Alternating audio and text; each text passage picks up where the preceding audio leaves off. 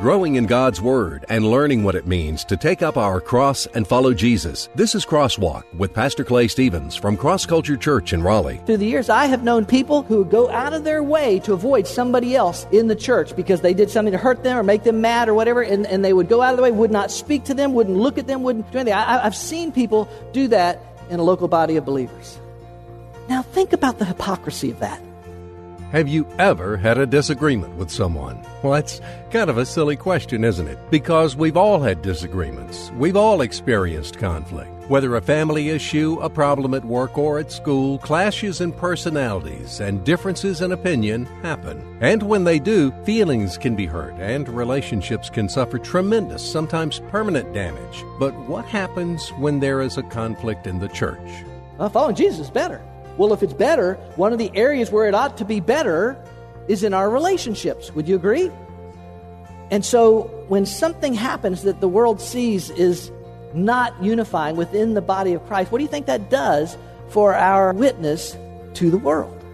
Hello and welcome to Crosswalk. We're now in our third week in our series, Crossroads, a series that is going to walk us through the New Testament books of 1st and 2nd Corinthians. And today we're going to be getting into the heart of chapter 1, where we will discover that there is conflict in the church. As we will see as we make our way through these letters, there were a lot of problems in the church in Corinth. But the Apostle Paul knows the damage that conflict can bring to the church and to the name of Jesus. So he's going to deal with conflict in the church and the need for unity at the very beginning of his letter. Disunity is like a cancer in a church, and it eats away at the vitality, it eats away at the health, it eats away at the effectiveness of that body of believers. And Paul knows that this cancer has to be cut out the church today can experience conflict as well. So, hearing what Paul has to say to the Corinthians will have a great deal of application for us. Now, here's Pastor Clay with today's message.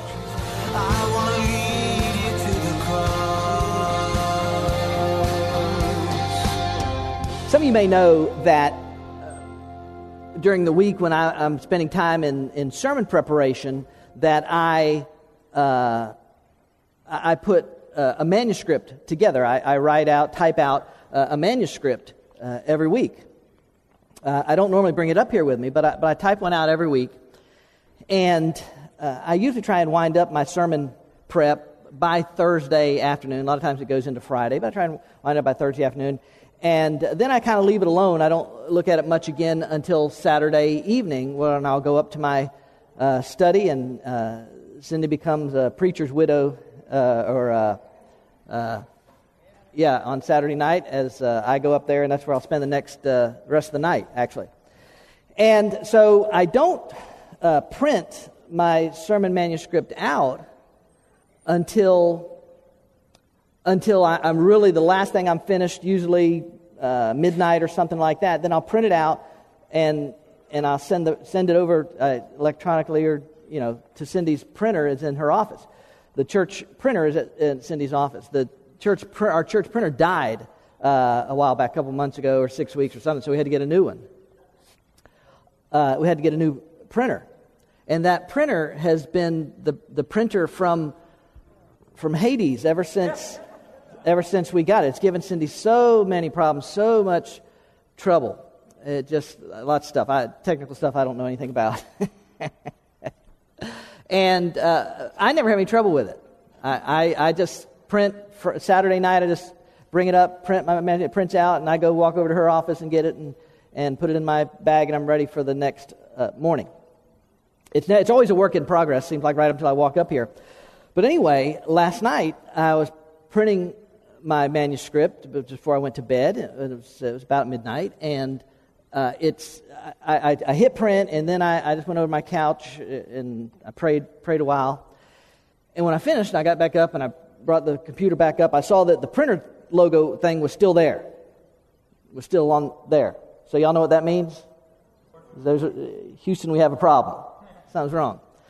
So I went over to the her office, and on the printer, it's saying uh, something to the effect of the yeah, black ink is empty, replace cartridge.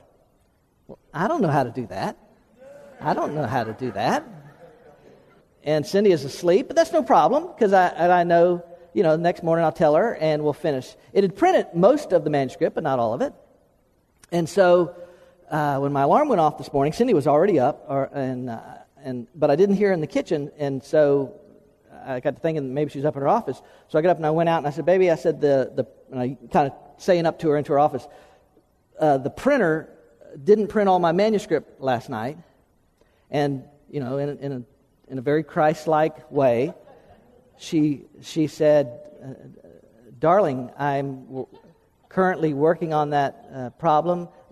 Give me a few minutes. Something. Something to that effect. And so I probably should have clarified a little bit more and, and said to her that it was in the middle of printing when it, when it stopped. But uh, I, I guess somehow, you know, when I said, I tried to print my thing last night and it wouldn't print it, that some got lost in translation.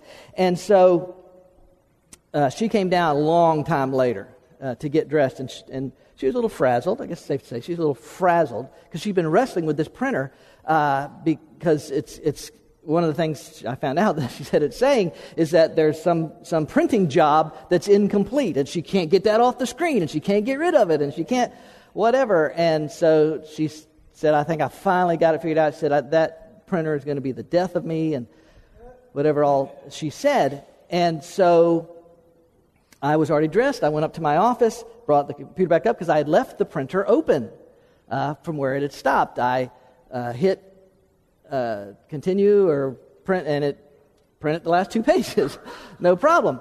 And so uh, I came back downstairs. I'm fixing my coffee, and eventually Cindy comes out and, and she says, I'll, I'll, get, I'll get to your manuscript in just a minute. I said, I already printed it out. And she's like, What do you, what do you mean you already printed it out? I said, I, I, I just hit continue printing and it finished the pages it didn't print. At that moment, we literally we're not on the same page. We literally, you got that, Kyle? Kale, you got that? Yeah? Yeah. We literally were not on the same page. But we got it all worked out. But my point is, being on the same page is important. Obviously, it's important in marriage, it's important in life, it's important in the life of the church. That last part, that shh, that was for emphasis. If you got a copy of God's Word, open it to 1 Corinthians chapter 1. Yes, 1 Corinthians chapter 1, ladies and gentlemen. Our third week in 1 Corinthians chapter 1, we're going to be making our way through the entire book of 1 Corinthians, and Lord willing, if Jesus tarries, through 2 Corinthians as well, in this series entitled Crossroads. Crossroads, for several different reasons it's entitled that, but some of which you will get as we move forward in this uh, series. I see uh, Stan and Pam are back with us. You guys been traveling, carrying the country. Good to see you guys. Welcome, welcome home. Missed y'all. Glad you're back in one, one piece. Um, 1 Corinthians chapter 1, and I'm just, I'm just going to share with you, it'll take a little while to do this, but I'm going to share one idea or division statement with you having to do with this idea of being on the same page. And Tyler, I can't remember, are we reading the verses first or the division statement first? Division statement first. Okay, so here's the idea, and you can fill this blank in if you'd like to do that on the back of your information sheet. It looks like this There is a necessity for unity in the church. Would y'all say that out loud with me, please? There is a necessity for unity in the church. Now, let me read you something about it, and then we'll, we'll dive in a little bit more. 1 Corinthians, maybe I should open my Bible. 1 Corinthians chapter 1, beginning in verse 10, and I'll read through verse 17 this morning. Okay? Y'all ready? It's the Word of God, man. This is awesome. This is awesome stuff. This is awesome stuff. I love it. Now I exhort you, brethren, by the name of our Lord Jesus Christ that you all agree and that there be no divisions among you, but that you may be complete in the same mind and in the same judgment. For I have been informed concerning you, my brethren, by Chloe's people, that there are quarrels among you. Now I mean this that each one of you is saying, I'm of Paul, and I of Apollos, and I of Cephas, and I of Christ. Has Christ been divided? Paul was not crucified for you, was he? Or were you baptized in the name of Paul? I thank God that I baptized none of you except Crispus and Gaius, so that no one would say you are baptized in my name. Now, I, I did baptize also the household of Stephanas, and beyond that, I, I do not know whether I baptized any other. For Christ did not send me to baptize, but to preach the gospel, not in cleverness of speech, so that the cross of Christ would not be made void. Father God, today as we dive back into your word, thank you so much. These people are so faithful. God, we, we, we want to see our numbers increase. We want more people coming in to, to sing those songs that, that, uh, that just magnify your name. We want more people sitting under your word, uh, being, being convicted by your Holy Spirit, accomplishing your purposes, Father God. I'm so grateful for these people who are here and are part of this, uh, this local body of believers. And Father, uh, within this body, there, there, there is a love. There, there really is. We're not perfect. We don't get it right all the time. But I'm, I'm so grateful because, as Paul is going to bring out here, there really is a necessity for unity in the body of Christ. And so I pray that uh, as we talk about these things today, as we look at your word, that there would be in our hearts and in our minds this, this overarching desire. With each person scattered all over this room, those working down in our children's ministry, those that serve as our greeters or setup teams, those are part of our praise team. Those that, that, that give and participate, those that serve in some ministry area, like life groups or whatever the case may be, wherever, what all, every person here and who's a part of this, Father God, may uh, today we, we hear through this message, man, we, we got we to keep the unity. We have to have unity within the body of Christ. In Jesus' name, we ask these things. And everybody said, Amen. Amen. Uh, the first nine verses, we spent a couple weeks looking at the first nine verses, and that was Paul's opening greeting. And we saw there's a lot of stuff in there just in that, in that greeting to, to talk about. But now, in verse 10, we move on in, and we're going to find that we're getting into what you could call the meat of the, the, the, the letter. He's really going to get into this stuff. One of the things that I said for both the last two weeks is that the, the Apostle Paul had a deep love for the church in Corinth, which I'm sure he had for, for all the church. I don't mean that he didn't love the other churches, but as I have previously stated, Paul founded the church in Corinth. He, he, he, that was his baby. And that wasn't the only one he founded, but, but he founded that one in Corinth. And we know that he spent a year and a half there with those people, pouring into them, helping them get grounded, helping them get rooted in their faith, helping them grow and learn how to share their faith and, and support the ministry and, and, and understand God's word. He spent a year and a half pour of his life pouring into those people. And so Paul had a, a, a love and concern for them that, that, that I think you could say would be akin to a parent's love for a child. Now, being a parent, having experienced it, and being a pastor and having experienced it, I can say to you that, that nothing uh, gives you a, a greater burden as a parent or, or as a pastor, nothing gives you a greater burden than to know or to see that your children or the, or, or the people that you are responsible for, spiritually speaking, that those people are solid and grounded and rooted and they're growing in their faith in Jesus Christ and they're safe in who they are in Christ and, and they're living out this Christ like life and enjoying all that God intends for them to enjoy, even in the midst of the mess that life can be. I, I, I know that burden. I know that feeling of what he's, what he's feeling in this moment. Paul loves them. And it is because of his love, this deep passion and love that he has for the church in Corinth, that the Apostle Paul is about to have a serious come to Jesus meeting with the church in Corinth. Because there were issues in Corinth. Now, there were a lot of issues in Corinth, as we'll see as we make our way through this stuff. There, there, this letter, there's a lot of stuff going on, but he starts with unity or the lack thereof. Because, ladies and gentlemen, lack of uni- unity, disunity, is like a cancer in a church. It really is. And it eats away at the, at the vitality, it eats away at the health, it eats away at the effectiveness of that body of believers. And Paul knows that this cancer has to be cut out, not only for the health of the church, but also, and perhaps even more importantly, for the honor and glory of God. Now, to you and me, as we read this, and I'll get in some specifics in just a minute, but to you and me, the reason for this rift, this trouble in Corinth, it may seem kind of silly. But the truth is, most church rifts are over something silly. What color the carpet is supposed to be in the sanctuary? Whose child got the lead part in the Christmas musical? Hymn, books versus video screens. The truth is, most church riffs are over something silly. I, I, I once had a, a pastor guy tell me about uh, a church meeting in his church. Some of you heard me say this, I think, before. Uh, I talked to him, and earlier that week, his church on the Sunday night previously had had a, had a business meeting.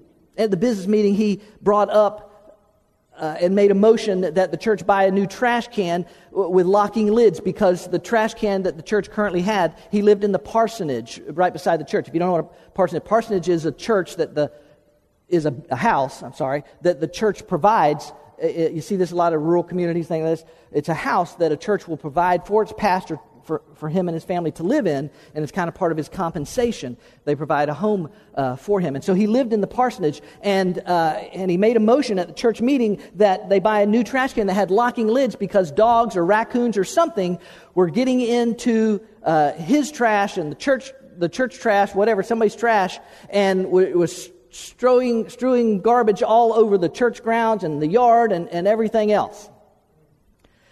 He said the members of the church at the meeting began to argue among themselves as to which was the best trash can to buy.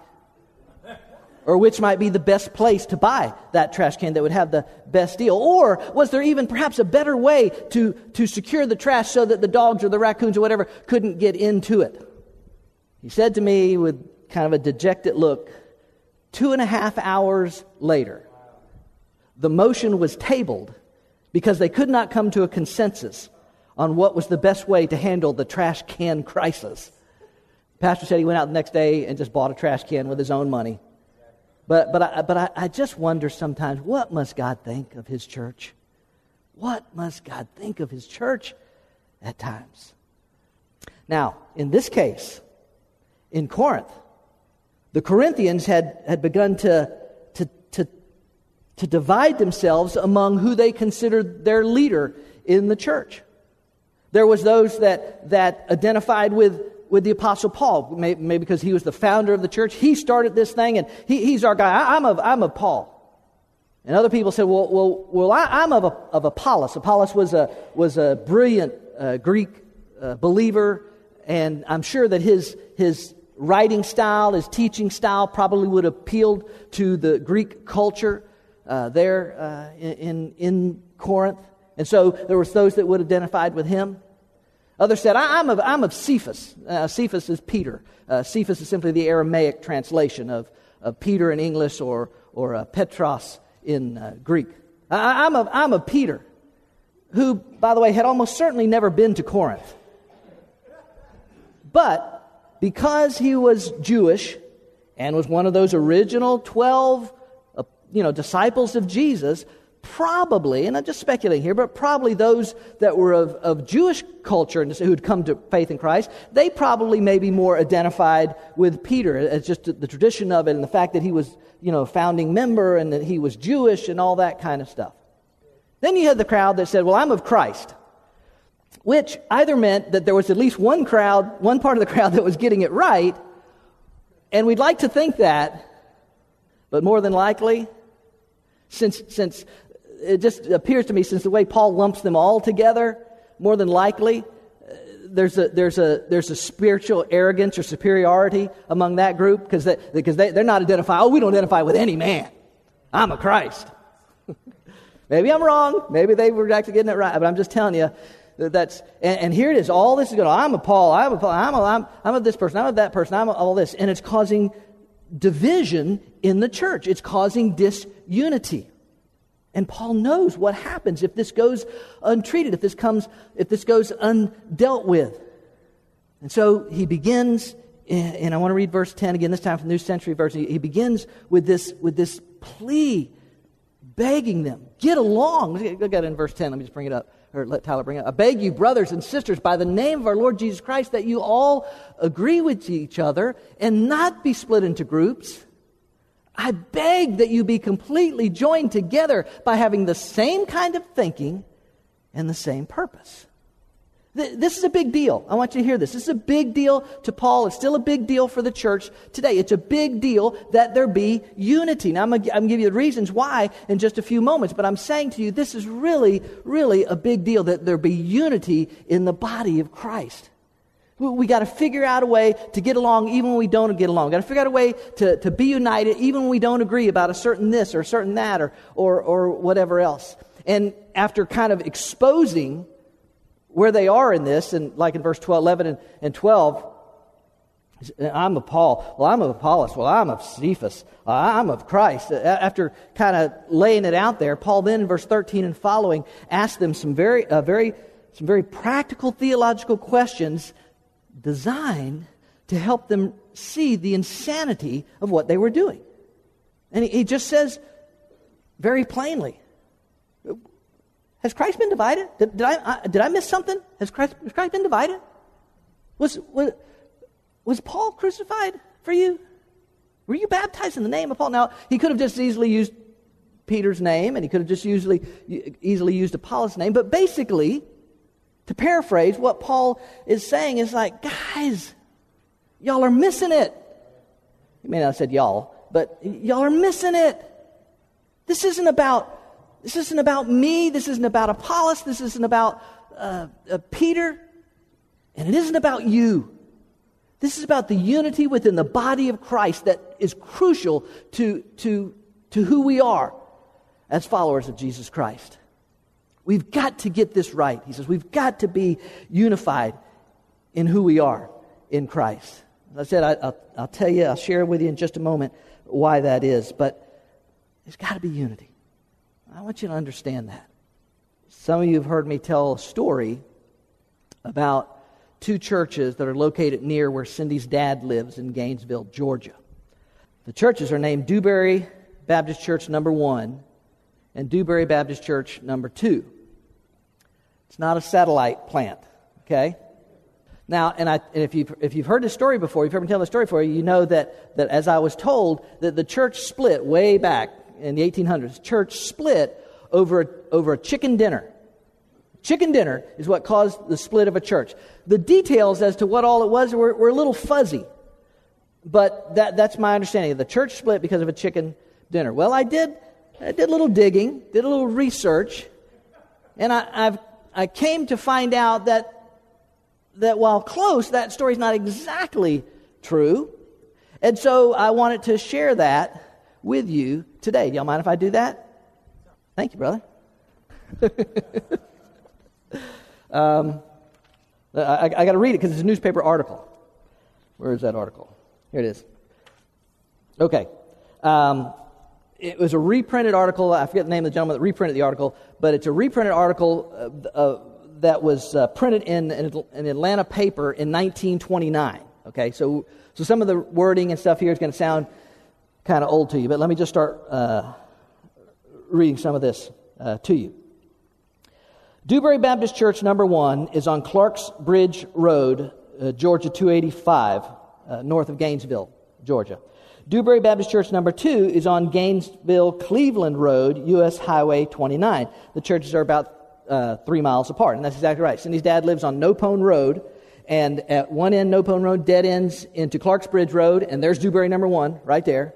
And at the other end, Nopone Road dead ends into U.S. Highway 129, Cleveland Road, and there's Dewberry number two right there.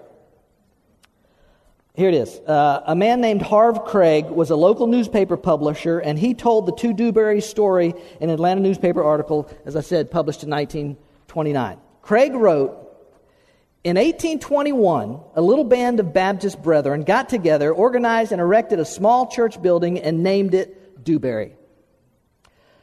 Two of the church's leading members were Philip Bird, a native Hall Countyan. Hall County is the county that, where these two churches are. And George Chapman, who had moved there from South Carolina in 1831. That explains a lot of it. He's from South Carolina, so that explains a lot of it. Sorry, Matt. Brother Bird, listen to this. Brother Bird uh, was a man of strong opinions, especially on theology because Craig, Craig wrote, and of obstinate and irascible disposition. I don't even know what irascible means, but it can't be good. Of and of an obstinate and irascible disposition, argufi- argufying. I didn't even know that was a word. Argufying was his natural element. Now, listen, can I just stop right here and say you can be dead on with your theology? By the way, in this case, I don't believe Brother Bird was, but you can be dead on in your theology. But if you can't live this Christ stuff out, if you can't live out the love and grace and peace and hope of Christ in your life, then, uh, then uh, there, there's a problem. There's a problem. Of obstinate and irascible disposition, argufying was his natural element. He and Brother Chapman were constant contenders in the arena of religious disputation. Brother Bird held firmly to the doctrine of election and reprobation. See, y'all thought that was just a contemporary argument going on. It's been going on. The doctrine of election and reprobation. And here's what that, that means that God had from the beginning ordained that certain individuals should be saved for a life of future bliss and others irretrievably lost. In other words, the doctrine of election, election in a nutshell, teaches that that before anybody was born, before everybody, anybody committed any sin, for eh, God did anything, He just decided beforehand exactly who He was going to let into His heaven and who He was going to create to send to hell. And those people have no nothing to do with it, no say in it. It's just God is in control of everything, and He has already ordained that. That's basically the doctrine of election. Chapman, listen to this, Chapman doubted that, saying, now listen to the way he puts it. I love this. Chapman doubted that, saying that it didn't look to him like fair play for the deity to send a soul into this world with a mortgage on it that never matured and couldn't be paid off. Bird would respond sometimes heatedly. It didn't matter a straw how it looked to him. It was taught by St. Paul in his epistles. Wrong. Never mind. I'll go on. And thus they had it uh, Craig said, the, the writer of the article, nip and tuck. And those old fathers would argue in bootless discussions on theology. Watch this. Out of these discussions and the rancor engendered by them, a storm child was born. That's what happens, folks. I'm telling you, it doesn't matter. It can even be over theology, it can be over silly stuff or something you may seem serious, but they carried on their debate from time to time, but then it overlapped into their choice for a pastor. Bird's following wanted the Reverend Thomas Kimsey, and Chapman had rallied some members behind the Reverend Jackie Reeves. And that was kind of the final crack that deepened the divide. One day, here we go. One day, Chapman and Bird were eating together, but continuing their theological tiff. Brother Bird uh, Craig continued, as usual, by reason of his ready tongue and aggressiveness, had Brother Chapman about faded. In other words, he's, Bird's just like hammering him on the doctrine of election and hammering him and hammering him, and Chapman, he's just like wearing him out. He's, he, uh, he's about, uh, Bird at least thinks that Chapman's about the place where he's got no response. And so watch this. About had Brother Chapman faded, and with an exultant glance at the enemy, bird, an exultant glance at the enemy, he stabbed his fork into a choice piece of fried chicken. I told you it was close. Stabbed his fork into a choice piece of fried chicken, waved it aloft, and exclaimed, Brother Chapman, it was predestined before the foundation of the world that I would eat this piece of chicken. Chapman's response was to pick up a biscuit and with it knock the chicken off a bird's fork. That's a good shot, isn't it? According to Craig, a gloomy, flop eared dog near the men, just waiting for someone to throw a morsel in its direction, smelled the delectable morsel as it swished through the air and made such a catch as would do credit to a big league infielder. The mutt plucked the chunk of chicken out of the air, digesting it before anybody could retrieve it. According to Craig, this, that incident caused the church to finally split. Dewberry, uh, according to Craig, had 75 members at the time. All of them but three pulled out and went with Chapman down the road, the other side of Nopone Road, to an abandoned Methodist church called Red Stick. And the three uh, faithful remained with Bird, who continued Dewberry, the first one, with a preacher coming once a month. A few years later, the uh, uh, the Chattahoochee Baptist Association officially designated them Dewberry number one and Dewberry number two because they couldn't keep the record straight because both of them were claiming the names and they would send in data on, you know, baptisms or attendance or money given or whatever else. And so they said, all right, you're number one and you're number two. And so thus they have been ever since. Now, I, I just ask you, where, where is God glorified in that? Where is God glorified in that? And listen, when I talk about unity within the church, I'm not just talking about when we're, when we're gathered here. You would think that would be a given, wouldn't you? You would think we could at least smile at each other and be friendly here, but I'm telling you, through the years, I have known people who would go out of their way to avoid somebody else in the church because, because they did something to hurt them or make them mad or whatever, and, and they would go out of the way, would not speak to them, wouldn't look at them, wouldn't do anything. I, I've seen people do that in a local body of believers. Now, think about the hypocrisy of that. I'm going to go into church to worship this God of love sing songs about His grace and His mercy and His forgiveness, while at the same time holding within my heart this bitterness, this anger because some person hurt me, some person did something, uh, this, this fellow believer in the church did something that, that I didn't like, or I didn't this, or they didn't whatever. And, and, and somebody, I've had people say, well, that's why if I, if I have those feelings, I, I, I, just don't, I just don't go to church, or, I find another church to attend. Oh, yeah. Oh, yeah, that, that glorifies God. That, that's a good way to settle a rift between a brother and a sister in Christ. You, you understand what I'm saying? What this really comes down to, it's not theology, it's not the color of the carpet, it's not, the, what this really comes down to is flesh, me, ego, what I want, what I think, what I, how I think it should be done, uh, this or that, what color it should be, what, what music should be played, what should this or that. And, and and, and, it shouldn't be in the body of Christ. It, we, we may not always agree with everything, but we have to figure out a way to, for there to be unity in the church. Psalm uh, 133 uh, Uh, says this says, Behold, how good and how pleasant it is for brothers to dwell together in unity. How wonderful a thing that that is. All right, real quickly, let me, let me give you let me, let me give you some, two reasons, real quickly, why unity within the body is so important. Okay? Now, next week we're going to look at what, what it is we unify around, but, but let me give you two reasons why unity in the church is so important. The first one is this for our witness to the world. First reason there has to be unity in the church is for our witness to the world. Ladies and gentlemen, you may not realize this, but the world is watching the church. You, you may not think that they are, but I can assure you that the world is watching the church. And they hear and they see, because church members seem to love to talk about a fight. Not sure how much they talk about Jesus a lot of times, but they love to talk about a fight. But the, the, the world is watching the church. And one of the things that we say as church, one of the things that we say is that, is that following Jesus is better, right? Well, following Jesus is better. Well, if it's better, one of the areas where it ought to be better is in our relationships. Would you agree? It ought to be better in our relationships. Following Jesus is better than it ought to be better in our relationships. And so when, when something happens that the world sees is, is not unifying within the body of Christ, what do you think that does for our, our witness to the world? See, we, we, have got to figure out a way to get along with this thing. Yeah, I know you, you and listen, I'm not just, again, I'm not just talking about when we're gathered here, I'm talking about when we're out there.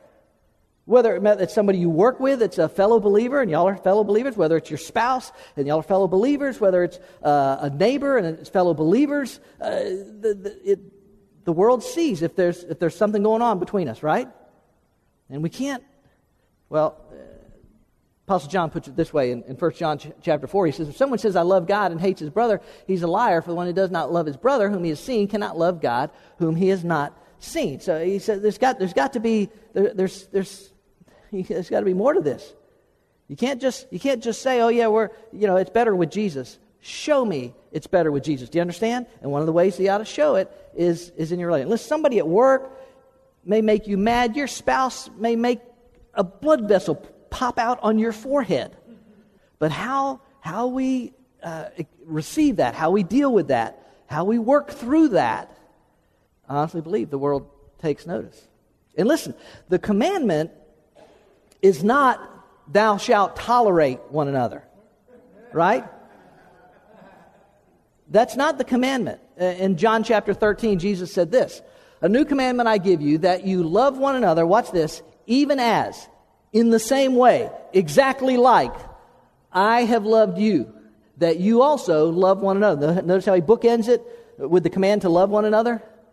By this, all men will know that you are my disciples, if you have love for one another.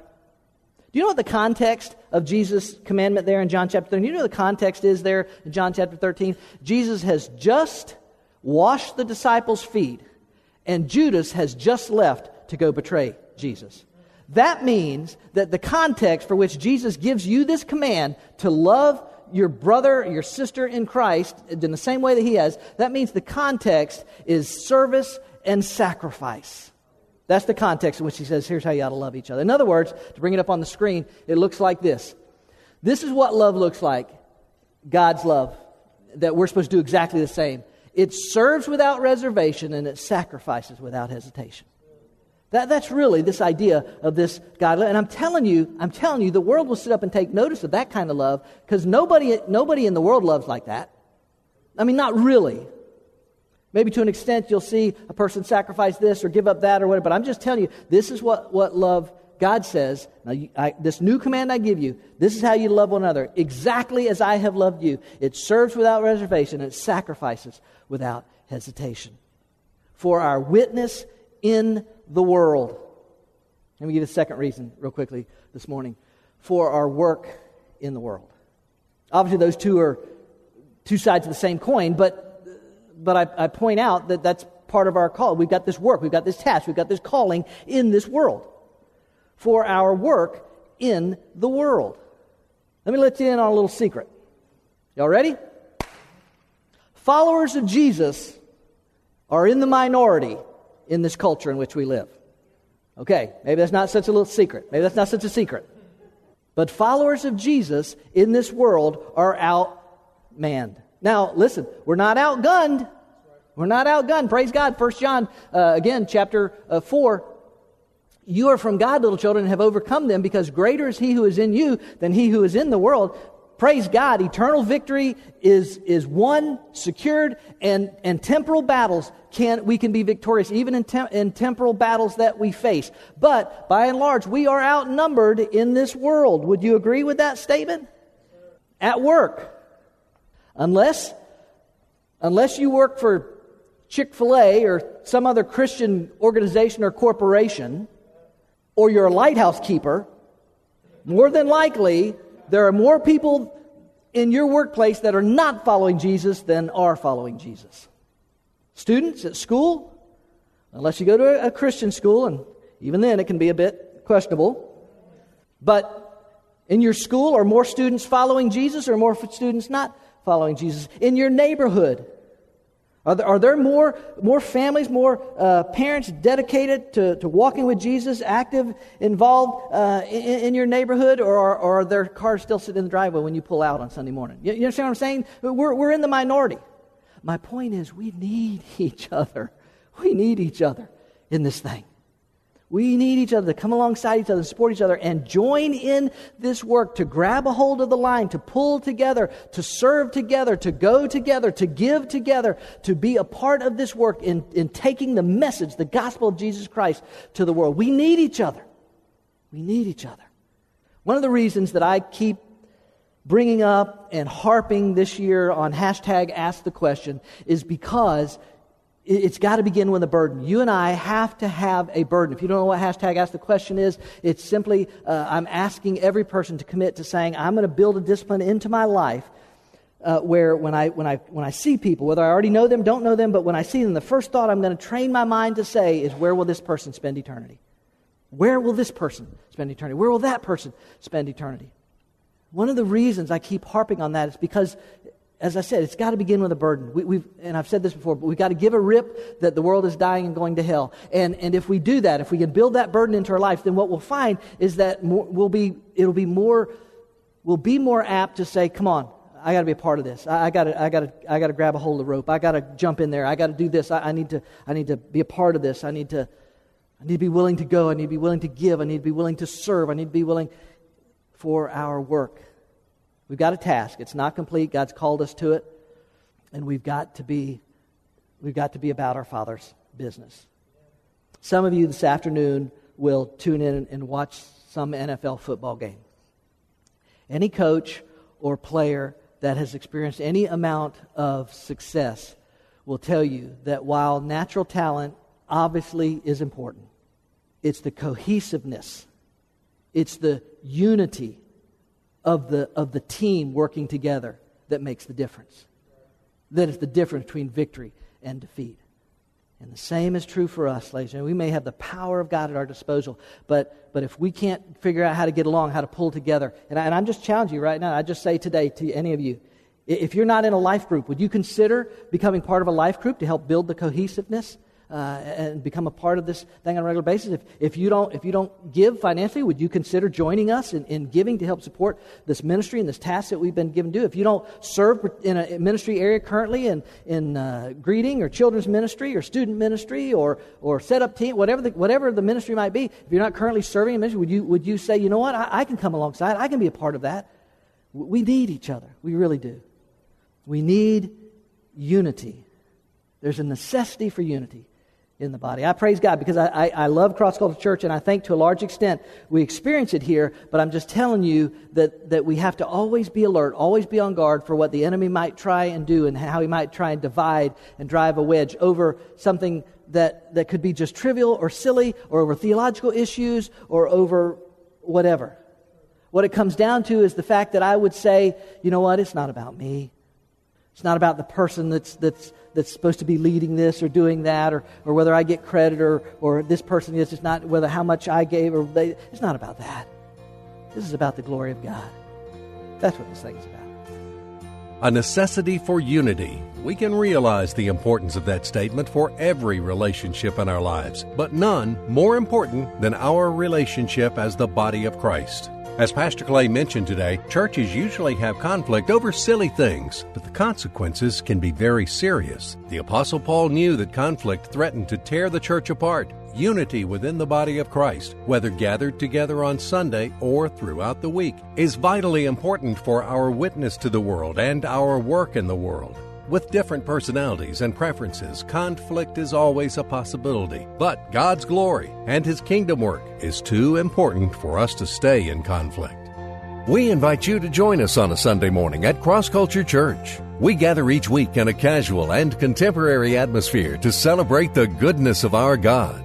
Cross culture may be a little different from what you're thinking. Sure, we're a church, but instead of religion, we're about a relationship, a community of believers where Jesus is revealed in the lives of each person, real people who truly care, solid biblical teaching from Pastor Clay Stevens, and the most energetic, fun, and safe kids program around. Find out more at crossculture.church.